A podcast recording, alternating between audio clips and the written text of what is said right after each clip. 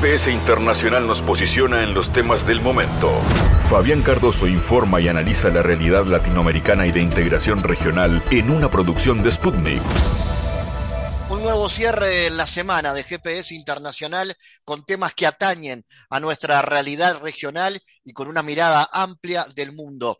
Eh, vamos a comenzar en Chile. Allí está nuestro analista Raúl Martínez. En estas horas, Colombia en realidad fue noticia eh, con la asunción de Gustavo Petro, un nuevo eh, presidente, históricamente un presidente de izquierda para ese país. Allí estuvo Gabriel Boric, el presidente chileno, y hubo una muy buena conexión entre ambos mandatarios de izquierda en la región. Eh, se busca fortalecer las relaciones bilaterales y se dijo que el gobierno chileno está dispuesto a continuar la retoma de diálogos de paz entre Bogotá y la guerrilla del ELN. Algunas declaraciones que hizo el presidente Gabriel Boric allí en Colombia. ¿Qué pasará con la Alianza del Pacífico? Ese mecanismo de integración muy apegado a la política neoliberal que durante muchos años gobernó eh, ambos países, Chile y Colombia. ¿Cómo será una alianza del Pacífico distinta con dos presidentes de izquierda?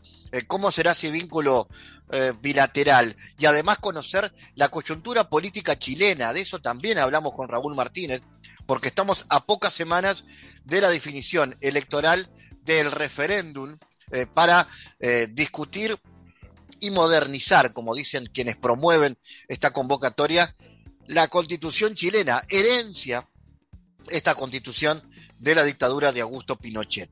Iremos también a El Salvador, allí está Walter Faguaba, analista, habitual colaborador de GPS. Hay una propuesta de varios gobiernos eh, de Centroamérica de reformar el Parlamento Centroamericano, el Parlacem. Eh, ¿Hay consenso en los gobiernos para esto? ¿Qué tanto aporta este Parlamento a la integración regional de esa zona del continente? Hablaremos también de la actualidad del gobierno de Nayib Bukele, un presidente llamativo, distinto, a veces polémico, que ha salido también a enfrentar el tema de la inseguridad en ese país dominado por las pandillas. Ese será otro de nuestros encuentros, pero como siempre tenemos un espacio más y en este caso no vamos a hablar de escultura, sino también de política, pero vista desde un lado distinto. World War Election es una propuesta que permite a cualquier ciudadano, claro está interesado en la política, puede ser un periodista, un consultor o directamente un apasionado por la política, a participar y ser parte desde adentro en este caso, de la próxima elección en Brasil, que será eh, el día 4 eh, de octubre. En ese caso, eh, la posibilidad es vivir desde adentro de la elección, estar en un acto de cierre de campaña y ser un observador de esa elección. ¿Cómo se hace? Bueno, vamos a conocer este procedimiento en una de las entrevistas de este GPS internacional, que saludando a nuestra audiencia amplia y diversa hoy, en Uruguay, en M24, en Montevideo y en Punta del Este, en las radios públicas de Bolivia, en AM del Plata, 1030, en Buenos Aires, Argentina, y en todo el planeta, en la página web de nuestra agencia Sputnik. Así, con esas novedades, comienza el viaje. En GPS Internacional localizamos las noticias de América Latina.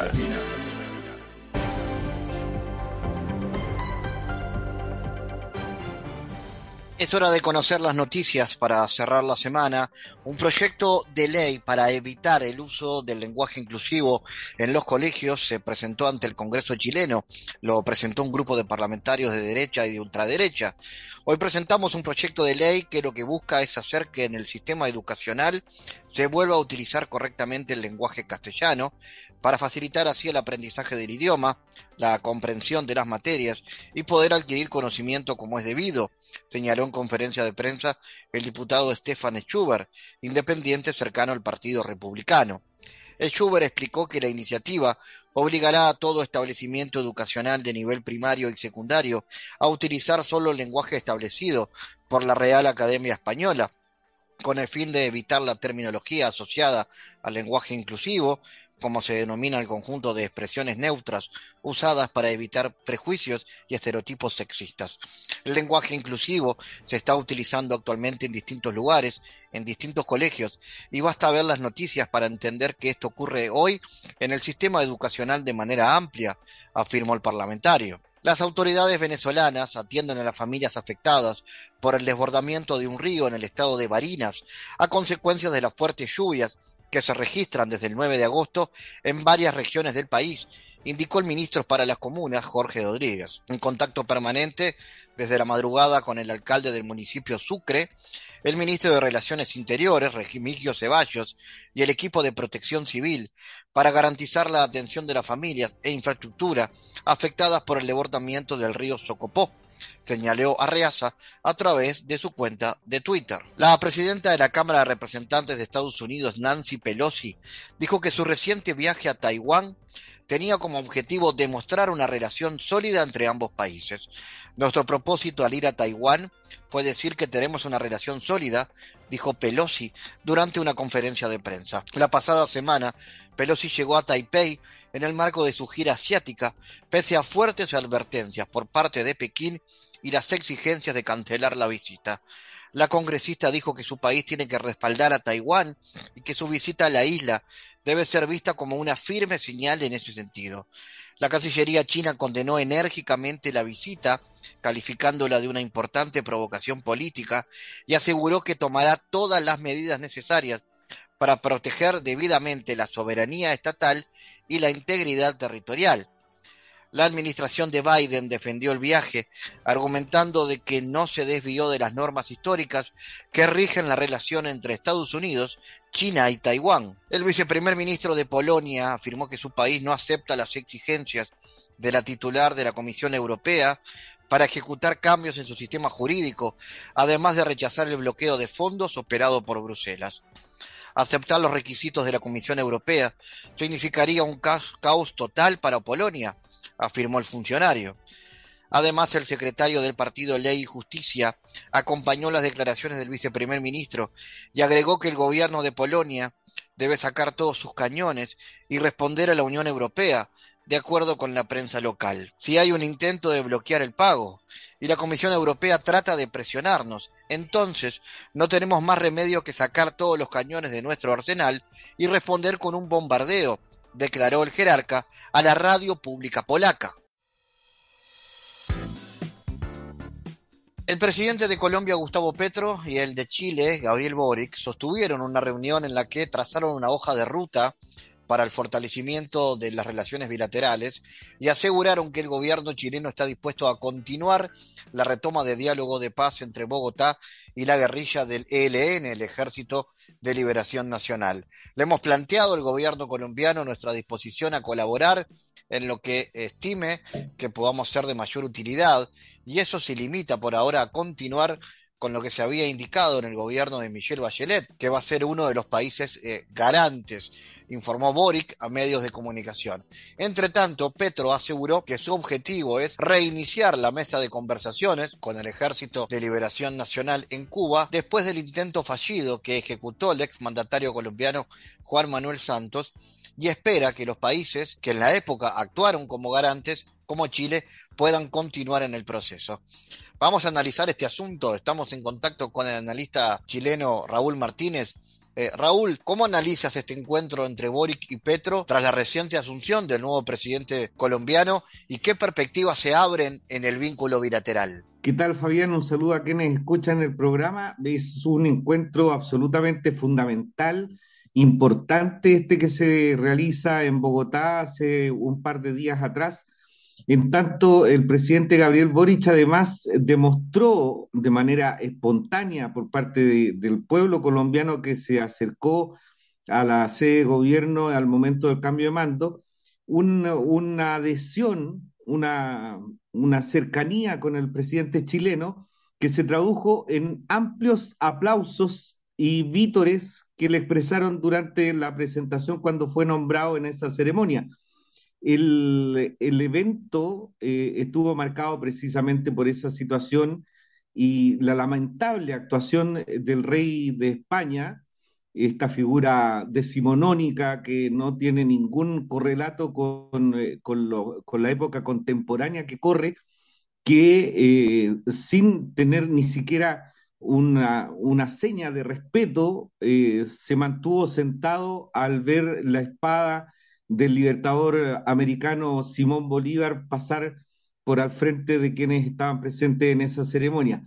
Hecha esa mención, hay que destacar el encuentro de los presidentes Petro y del presidente Boric, porque efectivamente se trata de una alianza que se vino dando desde antes de la elección en Colombia. Gustavo Petro fue invitado por Gabriel Boric a Chile para cuando asumió el 11 de marzo de este año y posteriormente mantuvieron una, han mantenido una relación bastante cercana, eh, señalando específicamente no solamente su cercanía respecto de cuestiones de, cómo implementar políticas públicas en ambos países, sino que también cercanías eh, políticas.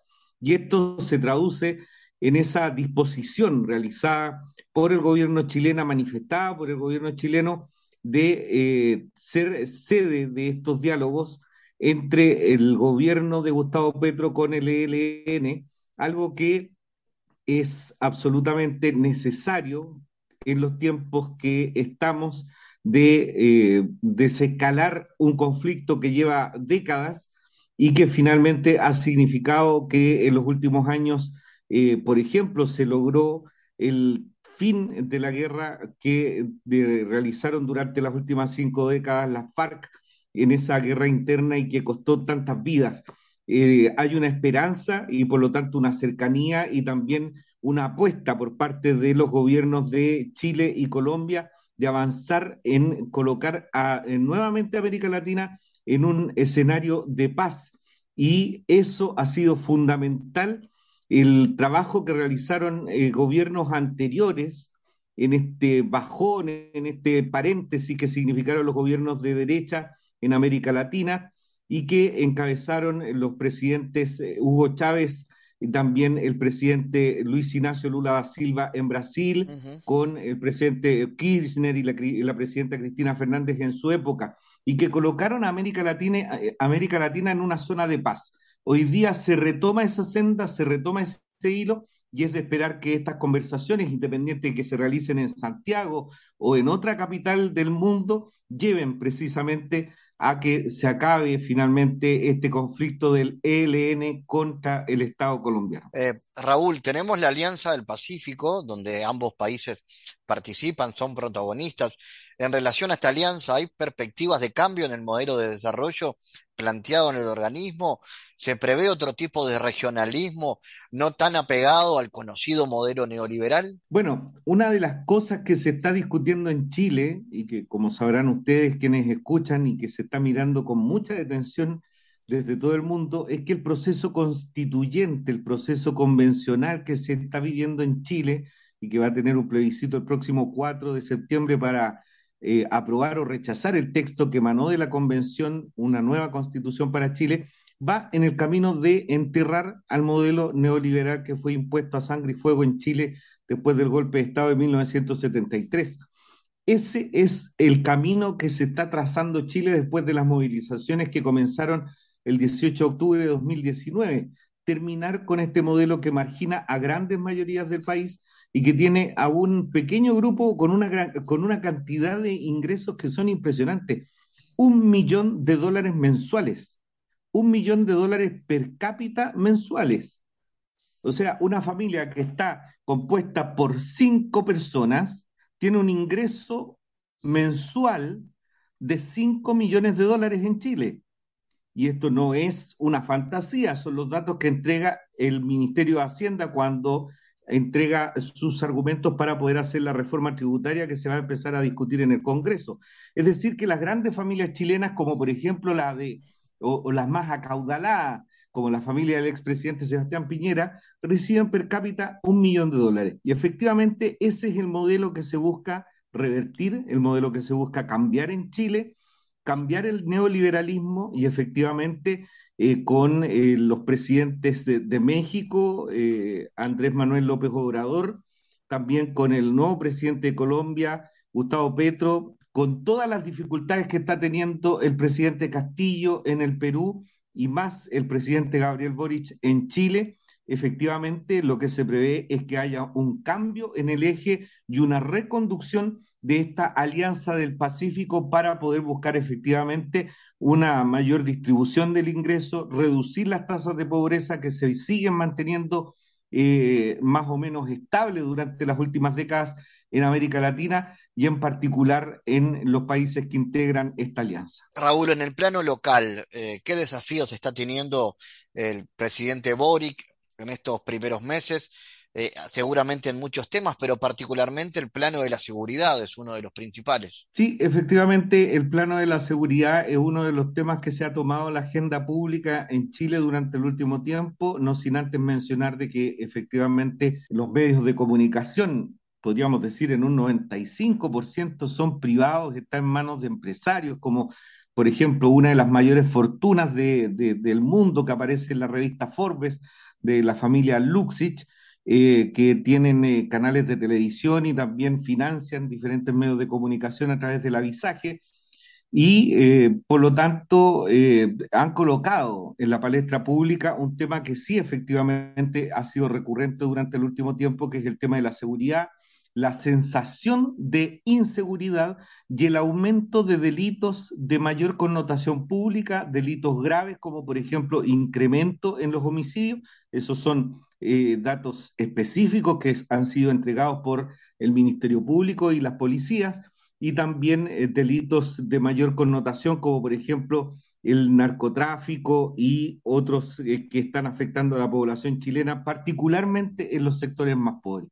Esos son uno de los desafíos fundamentales, la situación de inseguridad que se está viviendo en la denominada macrozona sur, que incluye el territorio donde están las comunidades mapuche que por una parte tienen una reivindicación histórica territorial sobre ese espacio geográfico, pero que también se suman a otros factores, robo de madera, que genera millones de dólares de ganancia, y también otros, eh, otro tipo de delitos en el que también eh, nuevamente se ve presencia del narcotráfico. Por lo tanto, el tema de la seguridad es muy importante. otro de, de los factores que ha influido estos primeros meses de la administración del presidente Gabriel Boric ha sido la situación en la frontera norte del país, una, una frontera que si bien está en el altiplano sobre los 3.500 metros de altura, la frontera entre la comunidad de Colchane y, la parte de Bolivia,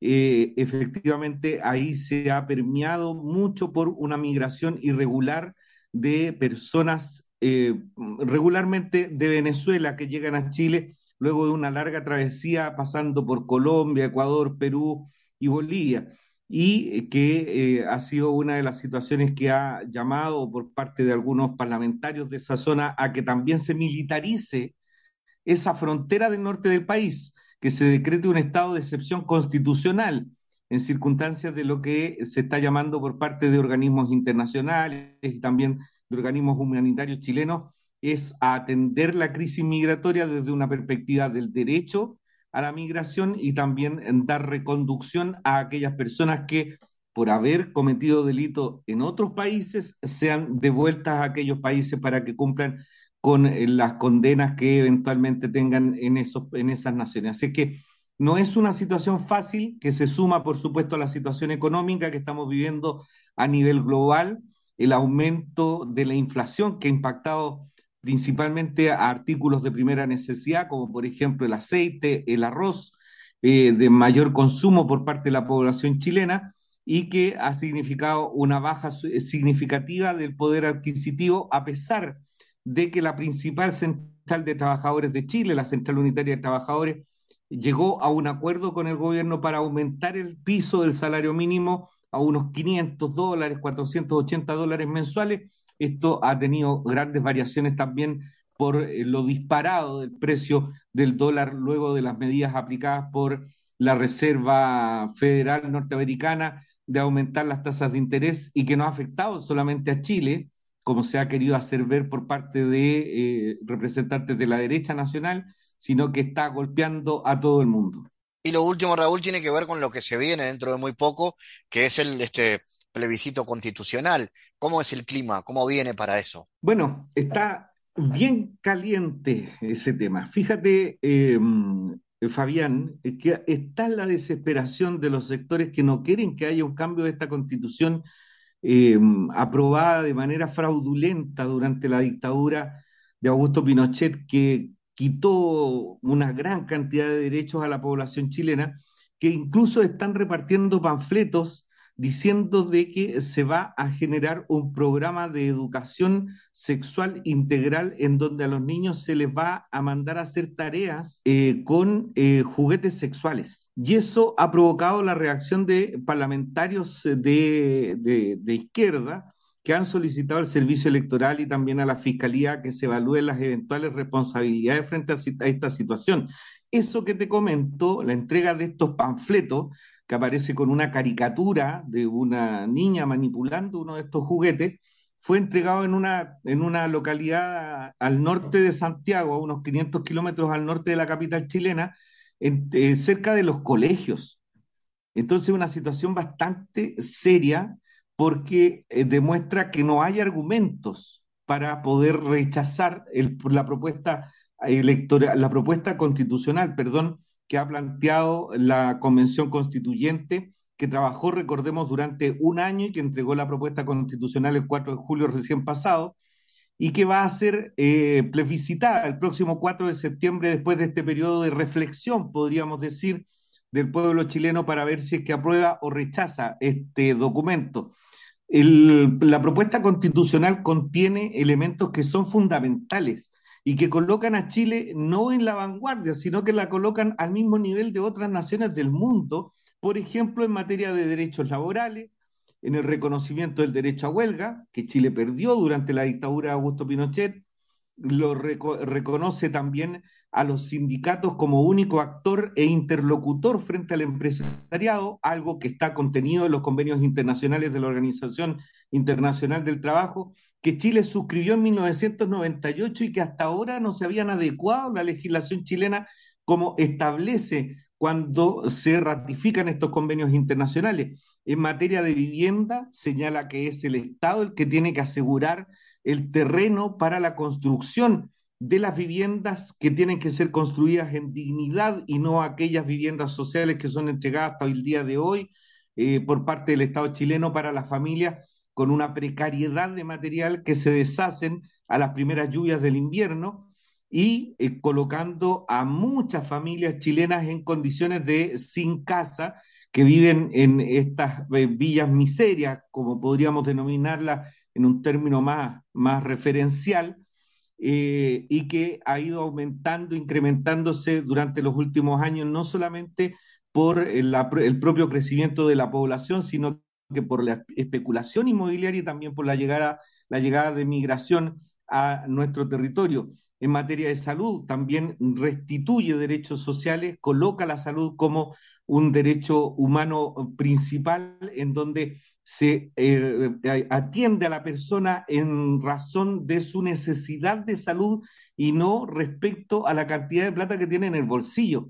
Cuando uno explica estas cosas a gente que eh, tiene asegurado el sistema de salud. Por ejemplo, en Argentina, que me ha, tocado comentarlo, que uno tiene seguros de salud en Chile para poder atenderse un poco mejor, a, uno lo quedan mirando con cara extrañada, ¿no?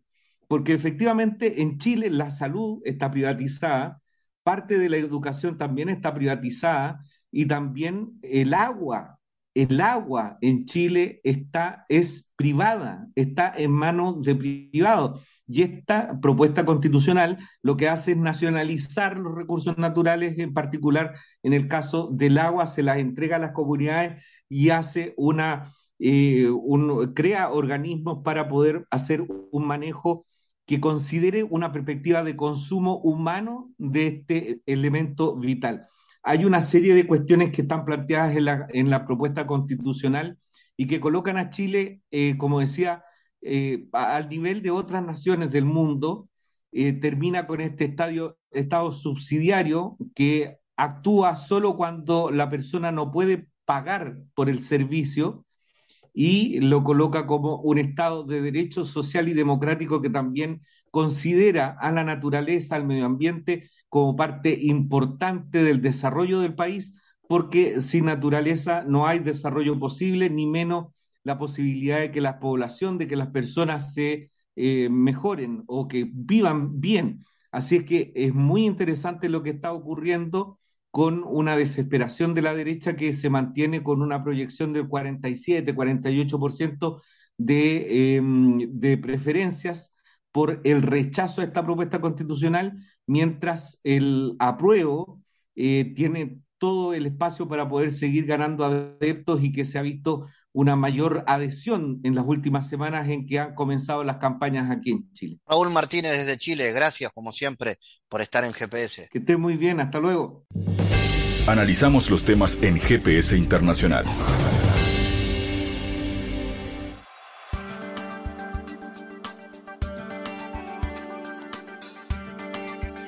La necesidad de reformular el tratado constitutivo del Parlamento Centroamericano, el Parlacén, de modo que sus resoluciones sean vinculantes, representa en la actualidad un dilema para el legislativo regional.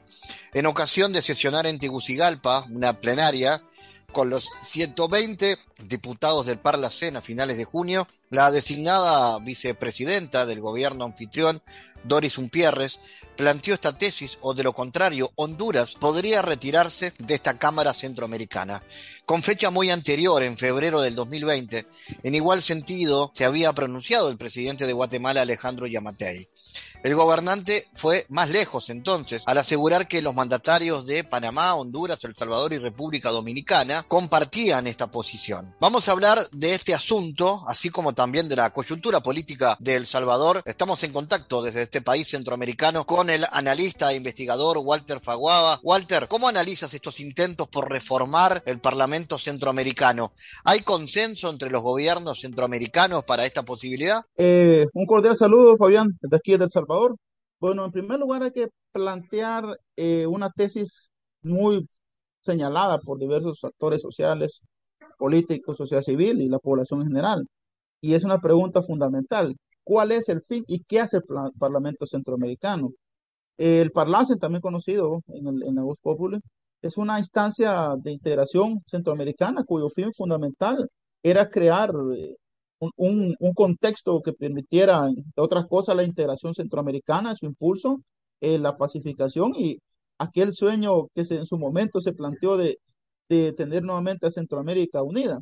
Algo que en el tiempo no ha sido del todo eh, puesto en relieve, considerando que más en, el, en, el, en la lectura que tiene la mayor parte de, de los ciudadanos de Centroamérica, que el Parlamento no tiene ninguna función ni ha tenido mayor impacto ni trascendencia en la determinación de la zona como un ente de, integración eh, y sobre todo de convertibilidad hacia lo que es su razón de ser.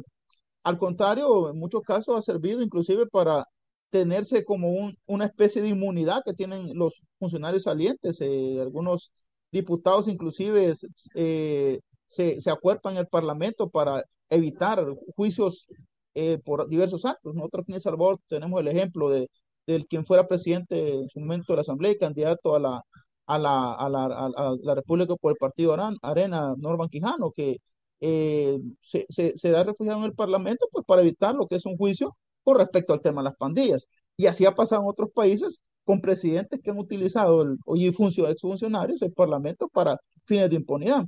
Eso y otras, te puedo señalar qué ha pasado en Centroamérica, también daña lo que ha sido la imagen de lo que, es, de lo que representaría esta entidad como un organismo que realmente garantice este proceso. Bueno, se habla incluso de una Corte Centroamericana que tampoco en su momento ha funcionado. Lo que pasa es que también en la región hay diferencias sustantivas en los procesos políticos, diferencias eh, que han generado una atomización inclusive de los acuerdos que tiene la región, lo cual tampoco ha favorecido en los últimos tiempos la existencia de esa integración la pandemia, o digamos así, el proceso post pandemia, eh, dejó al descubierto lo poco que de solidaridad que puede haber entre algunos países, ciertas colaboraciones sí, pero no lo suficiente como para hablar de una integración como tal. Ahora este planteamiento que se hace en esta reunión y la postura que ha planteado Honduras, una postura que también pues Costa Rica en su momento la, la, planteó y pues obviamente se retira. Y otros países, el caso del presidente de que ha dicho, hay un consenso, es decir, hay una revisión. Ahora, esta necesidad pondría a, relieve la posibilidad, porque pues, realmente el Parlacen retomar algo que es fundamental, que y es lo que se dice. ¿Cuál es el peso que realmente tendría esta instancia para tomar decisiones y poder incidir realmente en, el planteamiento de políticas a nivel regional y sobre todo determinaciones eh, en temas fronterizos, de, en, en, problemas de seguridad nacional. Pues nosotros aquí a nivel de El Salvador tenemos un problema de afluencia de contaminantes desde Guatemala, porque allá la minería es legal y en El Salvador es ilegal y eso te genera pues que se, que, se propicien pues contaminaciones y problemas de soberanía. Ahora, esos dilimentos, esas acciones considerándolas en el papel que tendrá que jugar el Parlamento Centroamericano, es de verdad el reto que se pone. Ahora, ¿cuál sería el panorama posible? Centroamérica está en, una, en un proceso ahorita complejo. Eh, Guatemala hemos escuchado, es decir, los, sus problemas internos. Salvador tiene sus problemas internos. Honduras está reconstruyendo sus problemas internos. Eh, bueno, Nicaragua con sus problemas internos. Costa Rica, pues este, se mantienen otros problemas. Panamá y la República Dominicana, que se toma en cuenta para ese tipo de cuestiones. Eh, hay esas complejidades. Ahora, llevar a una agenda y que eso, ese mecanismo del Parlamento que es elegido popularmente realmente pueda constituirse un ente que garantice la integración, la gobernanza centroamericana y sobre todo la cooperación, que sería la, para crear una zona de integración, creo que sería sin duda un reto fundamental. Y esta presión que ha puesto Honduras en El Salvador, pues hay que recordar también que el mapa político cambia y la mayor parte de parlamentarios pertenecen al, al, partido en turno, al gobierno en turno, están, están fincados ahí, también han puesto posturas y han replanteado también la necesidad de poderle dar a este cuerpo y a este organismo mayores herramientas, digámoslo así, para generar un cambio sustantivo y que, ese, y que se transforme esa visión de ver al Parlamento simplemente como un refugio y un asilo para políticos que han fracasado y que han corrompido a los estados. Walter, ¿para qué ha servido este Parlamento centroamericano? ¿Qué efectos reales tiene sobre la integración? Pues realmente son aspectos meramente sumarios, eh, de muy poca trascendencia, es decir, los organismos, por ejemplo, afiliados a SICA, todos otros, son más que todo pues conformados más por cancillerías y acuerdos entre los, entre los ejecutivos. Si el Parlamento realmente eh, tiene un carácter más cultural, digámoslo así, más de, de, de aspectos de discusión, diálogos y algún tipo de, de instancia, pero poco para decirte que realmente exista una conformación y una incidencia. Pues en el, si le preguntaran al 90% de los ciudadanos en Centroamérica, ahí te va a decir, mire, Parlamento, ¿y qué, qué ha hecho el Parlamento por nosotros? Es decir, parece más algo decorativo.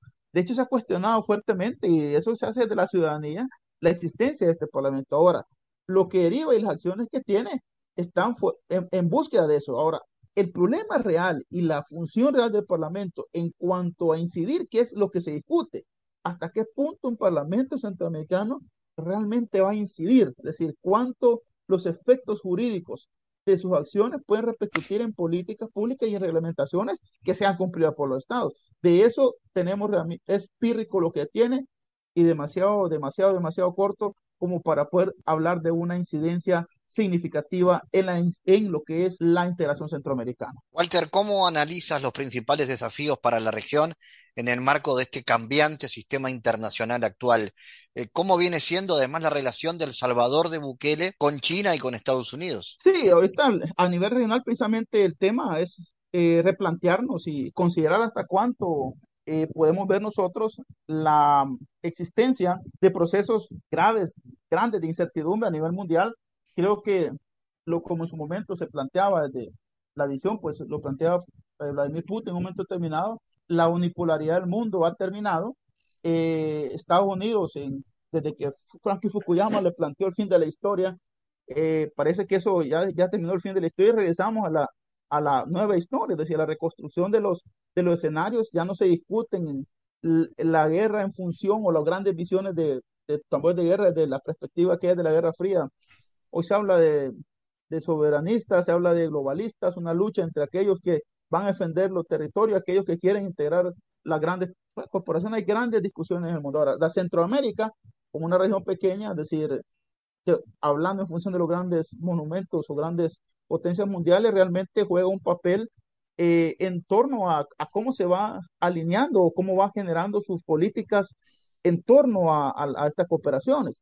El caso de Salvador, en los últimos, en, esta gestión actual, eh, el viraje hacia lo que es la cooperación con China ha sido pues parte de su anclaje principal y hasta cierto punto uno de los pesos que ha permitido pues que la relación con Estados Unidos y la incidencia que Estados Unidos ha querido plantear desde siempre en el país se ha visto hasta cierto punto reducida. Eh, en otro, en otro tiempo no me imagino cómo hubiera sido la situación. Sin embargo, estas tensiones que se han tenido han sido mediatizadas por el impacto que tiene China en la región. Sin duda, China, con su cooperación, eh, está generando, es decir, eh, la, un efecto importante en, la, en, lo que es la toma de determinación de algunos países en cuanto a enfrentar pues, las determinaciones que ha tenido la política particularmente en el gobierno de Salvador, que ha sido señalado, es decir, eh, en su momento por diversos actores políticos eh, que han sido pues, puestos en la palestra por parte de, de, funcionarios estadounidenses con respecto a lo que es lo que vengo planteando desde rato, pues la ruptura de un bloque político, es decir, aquí se rompió un bloque político, el cual fue derrotado electoralmente en dos ocasiones, se implementa un nuevo bloque político, el cual está generando pues ciertas eh, acciones, las cuales derivan muchas veces en situaciones que han sido señaladas, tanto a nivel nacional como internacional por algunos sectores. Pero eso no quita lo que estamos viendo en este momento, que hay una adecuación de la forma y los mecanismos de incidencia de, la geopolítica. Ahora, Centroamérica, pues Nicaragua, pues mantiene unas relaciones con, con China desde hace eh, un buen rato, es decir, Honduras pues está esperando pues también esta, este contacto, Guatemala había que ver hacia dónde va a apuntarse directamente, pero parece que todos tienen una, una clara visión, es decir, la incidencia y el peso que ha tenido la política norteamericana no ha sido del todo favorable a los intereses de las regiones. Recientemente, pues aquí en el país vinieron funcionarios de, eh, de senadores y se reunieron pues con diversos actores de la sociedad civil, principalmente aquellos que han sido contravenientes contra el, contra el gobierno actual, y había un reclamo pues de la gente, bueno, ¿y por qué se reúnen con quienes están buscando detener o regresar a lo que antes se tenía, cuando en el pasado pues estos actores tampoco fueron parte importante en los cambios del país? O porque dicen, ¿por qué se reúnen no con todos los sectores que realmente están generando en este momento los cambios y las acciones que derivan en la política pública? Sin duda, pues el peso que tiene China, yo creo que es, es, es, es, es parte de la dinámica del poder y sin duda los grandes cambios, es decir, la, la, el conflicto entre Ucrania, Rusia también, pues está generando pues también posturas y sin duda, pues Centroamérica y todo El Salvador en particular van a tener en un momento determinado que plantearse o por lo menos mantener una postura con respecto a los intereses que favorecen a lo que son las visiones que se tienen de parte de la región. Walter, finalmente, si hablamos de la realidad política del Salvador, ¿cuál es la situación hoy?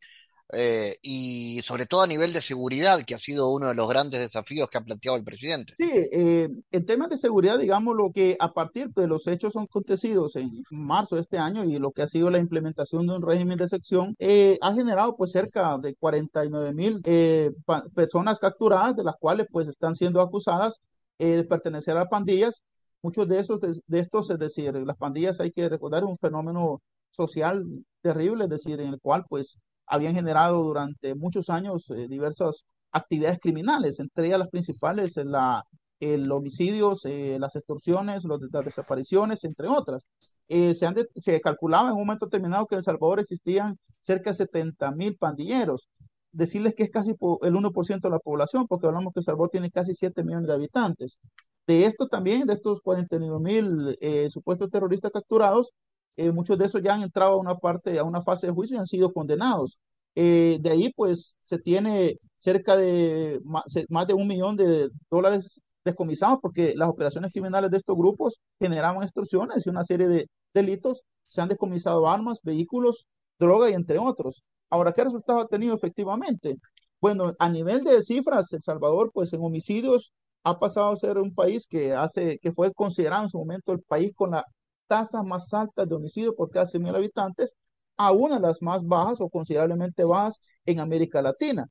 Eh, en el efecto microsocial, digámoslo, eh, se han reducido palpablemente las extorsiones y uno habla con comerciantes, sobre todo el sector informal, que eran los más castigados por estos grupos, muchos comerciantes hablan de dos, tres meses que ya no irían a cobrar extorsión. ¿Qué es la extorsión? Eh, llegaba un delincuente y decía, o la familia, él inclusive, llegaban a veces las abuelas, las madres, la esposa, hasta los hijos pequeños, y le pedían una cuota que podía equivaler a, a de dinero y ese, dinero no era pagado, pues la persona la asesinaba, pues. Ahora eso se ha reducido, eh, se ha palpado en algunos, algunos sectores, algunos sondeos que se han realizado, y hasta cierto punto hay una percepción de cierto nivel de seguridad, se ha hecho diversos planes. Ahora, todas las consecuencias que tiene y las discusiones que están alrededor del tema jurídico, derechos humanos y todo lo demás también hay que plantearlo, es decir, entra también el debate público. Sin embargo, en la mayor parte de la población, quienes han sido afectados o hemos sido afectados por este tema, se ha visto una reducción considerativa de la operación de estos grupos. Ahora, ¿en qué va a parar esto? Esas son las preguntas que se tienen. Sin embargo, el efecto que ha tenido eso es básicamente en que el presidente Bukele, desde que inicia su gestión, se enfocó mucho en el tema de las de, delincuencial. De hecho, forma un plan que se llama Plan Control Territorial. Hoy, con la aplicación del régimen de sección, plantea que sea, que sea comulgado estas dos estrategias y han buscado pues reducir esa parte. Ahora, de hecho, recientemente se informaba en tema turístico, Salvador ha crecido en tema de turismo, hay mayor ingresos de turistas y una serie de situaciones que se esperarían que mejorarían la economía, por supuesto. No obstante, hay puntos que discutir, hay puntos que analizar, que por supuesto también son importantes para la sostenibilidad de esta estrategia, porque hay que plantearlo, y lo hemos dicho en otras muchas ocasiones. Eh, si no se tiene la máquina, ese aparato, esa estructura de desigualdad que también se encargó durante muchos años y que los anteriores tampoco no le prestaron mayor atención, los gobiernos anteriores, a desbaratar esa estructura que generan las pandillas, pues tampoco se puede pensar en la sostenibilidad. Cuestión que queda el resto del gobierno eh, este momento que está enfocado principalmente en la atención de la delincuencia, faltaría después las otras partes de la estrategia que complementen la parte represiva, que es la que se le ha apostado.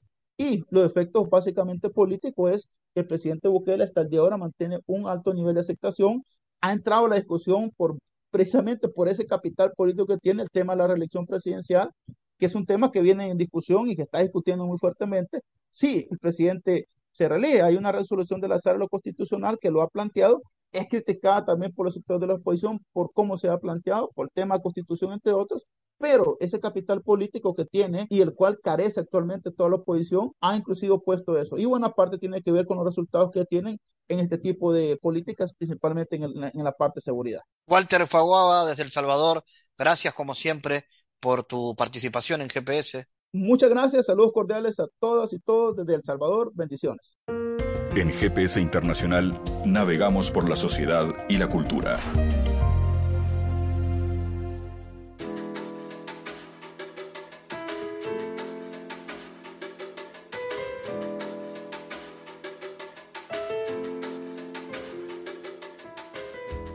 Bueno, se viene dentro de poco las elecciones en Brasil. Hemos seguido en GPS Internacional todo el clima político muy polarizado que seguramente enfrentará a dos candidatos que son los que dominan la agenda mediática y política de ese país, el actual presidente Bolsonaro y su retador, el expresidente Lula. Además hay varios candidatos de varios partidos políticos que también quieren ese sillón del Palacio de Planalto en Brasil.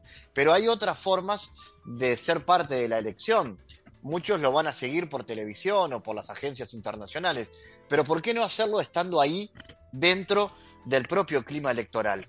Vamos a conocer de qué se trata esta experiencia que se llama Worldwide Elections, que ya se ha realizado, por ejemplo, en la República Argentina y que implica vivir las elecciones desde adentro. Vamos a recibir eh, a, Eugenia García, que está con nosotros eh, en línea. Eh, ella está allí en San Pablo y es parte de la organización de esta movida. Eh, Eugenia, contanos, ¿de qué se trata esto? ¿Cómo se puede ser parte de una elección desde adentro como ustedes proponen? Hola Fabián, buenas tardes. Eh, un gusto saludarlos a vos y a tu audiencia. Sí, estamos organizando eh, participar en primera persona y en primera mano, estando dentro de la elección prácticamente aquí en San Pablo. Falta un mes y casi 20 días, entonces ya estamos con los preparativos finales es venir y acompañar la elección de cerca, vivir todos los momentos. Eh, hacemos, tenemos una agenda de tres días y vamos en las diferentes instancias participando y aprendiendo cómo es el proceso electoral aquí en Brasil. ¿Y cómo es entonces que se vive? Lo primero es cómo y también si cualquiera puede participar o hay que tener algún tipo de vínculo básico o conocimiento básico. Bueno, mira, nosotros tenemos una agenda que organizamos de tres días que comienza el día 30 de septiembre 1 y 2 de octubre, entonces vamos acompañando el cierre de campaña de un candidato. Después hacemos una jornada de conferencias donde los especialistas tratan todos los temas en general, voto femenino, las tecnologías que se aplican en, la votación, eh, diferentes aspectos, debates, estrategias, se analiza todo lo que es la campaña y bueno, después hacemos eh, visitas a los centros de votación donde se ve cómo es hecha la votación en cada país. En este caso, en Brasil, es una elección eh, con biometría, con un voto electrónico. Es una de las elecciones más particulares a nivel mundial porque son pocos los países que tienen voto electrónico. Entonces es muy interesante. Eh, y bueno, y después hacemos el acompañamiento del cierre del día de la votación para ver quién ganó y bueno, hacemos un pequeño análisis y hay una entrega de certificados. Pueden participar las personas que están eh, tanto vinculadas a la comunicación política, a la consultoría política, periodistas y también el público en general, el público que esté eh, interesado en la parte política y en acompañar los procesos electorales que sin lugar a duda eh, fortalecen la democracia en América Latina. Claro, tan de adentro se puede vivir que incluso está la invitación para estar en el acto final de campaña, ¿no? Así es, así es. Este, acompañamos bien de, de cerca y vivimos las instancias y los momentos y la emoción de la elección, ¿no? Cuando, cuando se sabe de los resultados y todo. Pero bueno, en esta, en esta oportunidad vamos a ver si gana Lula o Bolsonaro, ya hay encuestas eh, de opinión que dan más o menos un parámetro de lo que podría ser. Eh, y bueno, sí, se vive intensamente, digamos, el proceso electoral, se acompaña y es un aprendizaje muy rico, sin lugar a dudas. Eugenia, y además San Pablo es, para los que no conocen, eh, la, la urbe total, financiera, política,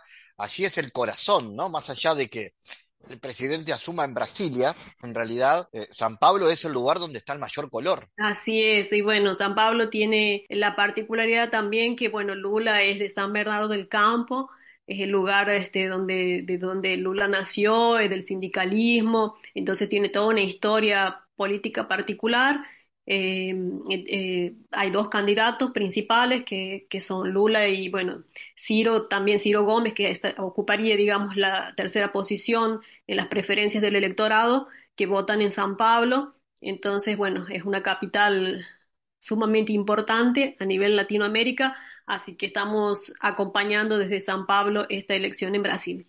Brasil es un país enorme, con 221 millones de habitantes, Así que bueno, y, tiene un electorado también muy grande, 156 millones de electores votarán este año. Eugenia, ya que estás ahí, contanos cómo viene el clima, qué se dice en la elección. ¿Hay temperatura electoral hoy? Hay muchísima temperatura electoral, está muy interesante la elección porque bueno, el presidente Bolsonaro eh, colocó un poco en duda eh, el proceso electoral hecho con, esta, con este sistema de voto electrónico entonces, bueno, el Tribunal Electoral quiere que haya mucha transparencia, quiere mostrar, llamó a observadores internacionales que vengan a acompañar la elección porque justamente se defiende la transparencia de este voto electrónico. Eh, entonces, bueno, hay mucha, mucha disputa. Actualmente hay una diferencia bastante grande, eh, según las encuestas entre Lula y Bolsonaro, hay 19 puntos de diferencia. Así que, bueno, los ánimos están bastante intensos y se tornó también un poco violento. Este, hubo algunos incidentes, eh, lamentablemente, pero bueno, ahí estamos acompañando cómo va a acontecer esta, esta elección. Recordemos que en la última elección el presidente Bolsonaro eh, accedió al gobierno con un accidente que fue eh, apuñalado, pero bueno, Vamos a ver esta vez cómo esperamos que sea todo en un clima de tranquilidad y de paz. Claro, suelen ser elecciones muy, muy calientes y muy polarizadas, pero ahora mucho más, porque son dos candidatos muy distintos entre sí. Eh, sí, y bueno, hay muchas particularidades, ¿no? Porque en la última, en la anterior elección, Lula no participó también porque estaba encarcelado, pasó casi dos años en la cárcel, eh, bueno, no se comprobó nada y se dejó ese ese juicio en suspenso y él goza de nuevo de todos sus derechos políticos.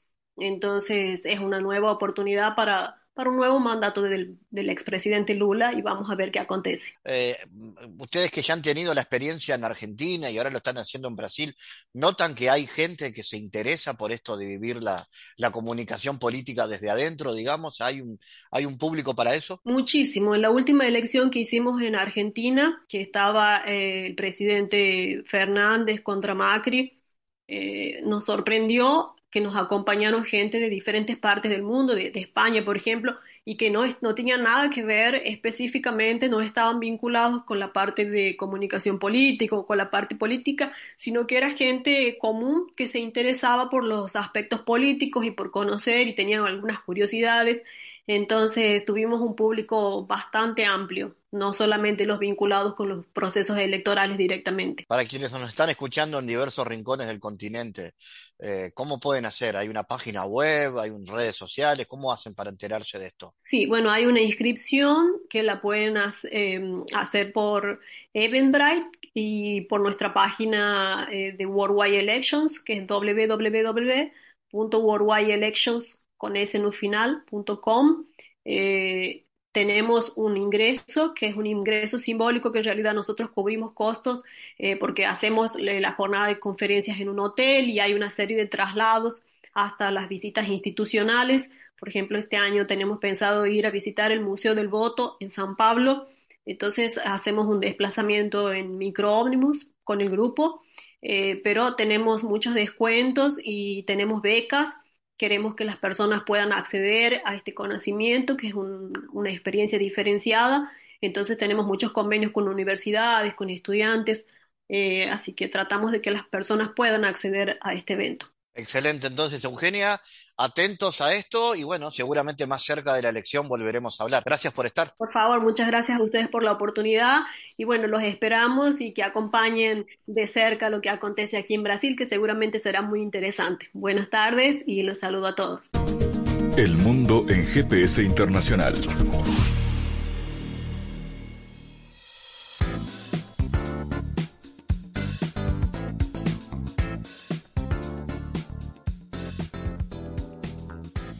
En diálogos geopolíticos analizamos diversos asuntos que atañen a la política mundial, desde el abordaje de los ámbitos multilaterales de articulación política a nivel global hasta las cualidades y los propósitos de las configuraciones regionales, tanto en América Latina así como en otras regiones. Nuestro objetivo es poner foco a una gran diversidad de temas que atañen a la geopolítica en el mundo contemporáneo. Para eso vamos a recibir a Santiago Caetano, aquí en GPS. Bienvenido, Santiago. Gracias, Fabián. Resulta de importancia mencionar la segunda oleada del regionalismo, eh, correspondiente al ingreso de teorías neoliberales, la cual se ubica en, estos años, de fines de los 80 y comienzos de los 90. Y la misma se da en un contexto de cambios en el sistema internacional, el cual estuvo signado por la intensificación de los procesos transnacionales y la mundialización del capitalismo, eh, lo cual pautó un nuevo escenario geoeconómico en el mundo tras el fin de la pugna geopolítica entre la Unión Soviética y Estados Unidos. Y la perspectiva teórica predominante en esta época refiere al llamado regionalismo abierto. Mm, en este sentido, el regionalismo abierto propuesto por la CEPAL en los años 90 refiere a una reacción conceptual al nuevo modelo de apertura económica.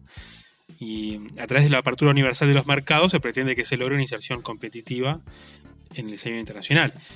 Y en este sentido se propuso este tipo de regionalismo en tanto respuesta regional para una eh, mejor inserción en el mundo y diferenciación del interior regionalismo, el cual fue catalogado como cerrado. Eh, entre los ejemplos más destacados se destacan la, creación del Mercosur en el 91 y el Tratado de Libre Comercio en América del Norte, el antiguo tratado, el Telecan, firmado en el 94, el cual fue reformulado recientemente, y la propuesta del ALCA.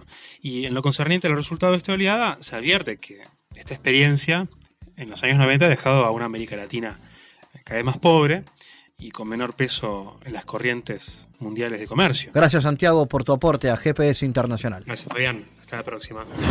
Fabián Cardoso en GPS Internacional junto a los protagonistas analizó la realidad. Una producción de Sputnik.